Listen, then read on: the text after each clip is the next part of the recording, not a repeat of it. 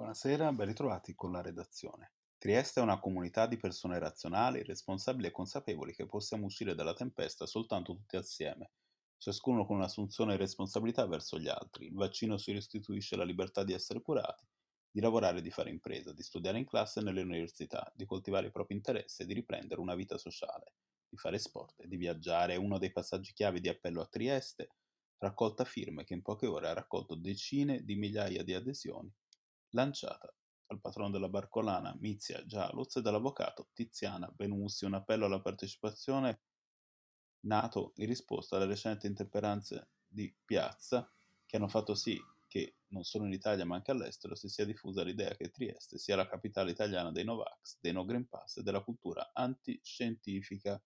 La vasta mobilitazione in atto è il segno di una città che, tra tante cadute e contraddizioni, ha trovato la forza di reagire per promuovere una battaglia di consapevolezza e civiltà. Trieste come capitale italiana della scienza e che, si legge nella petizione, della scienza si fida.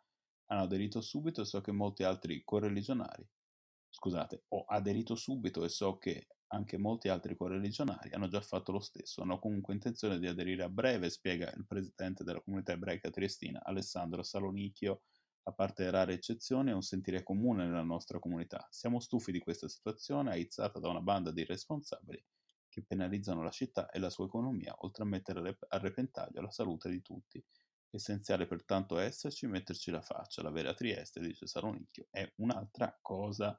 Anche Rav Alexandre Meloni, il rabbino capo di Trieste, ha affermato, seduta stante per via di questa gente fuori controllo. Siamo stati purtroppo per giorni la capitale di un'altra cosa, della demenza.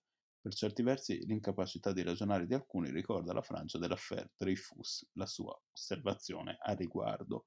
Viviamo in una società dove l'individualismo è sempre più esaltato, un problema, prosegue, che si innesta in contesti dove la stragrande maggioranza delle persone ha una cultura molto bassa ed è quindi più esposta a certe distorsioni. Una situazione angosciante di cui Trieste sarebbe nient'altro che la punta dell'iceberg. Una sola consolazione, dice Rav Meloni, il mondo ebraico ha in genere un'immunità di gruppo davanti a questa forma di individualismo malato. Ci arriva dalla Torah, che esalta il gruppo e il rispetto del prossimo. Grazie per essere stati con noi, buona serata.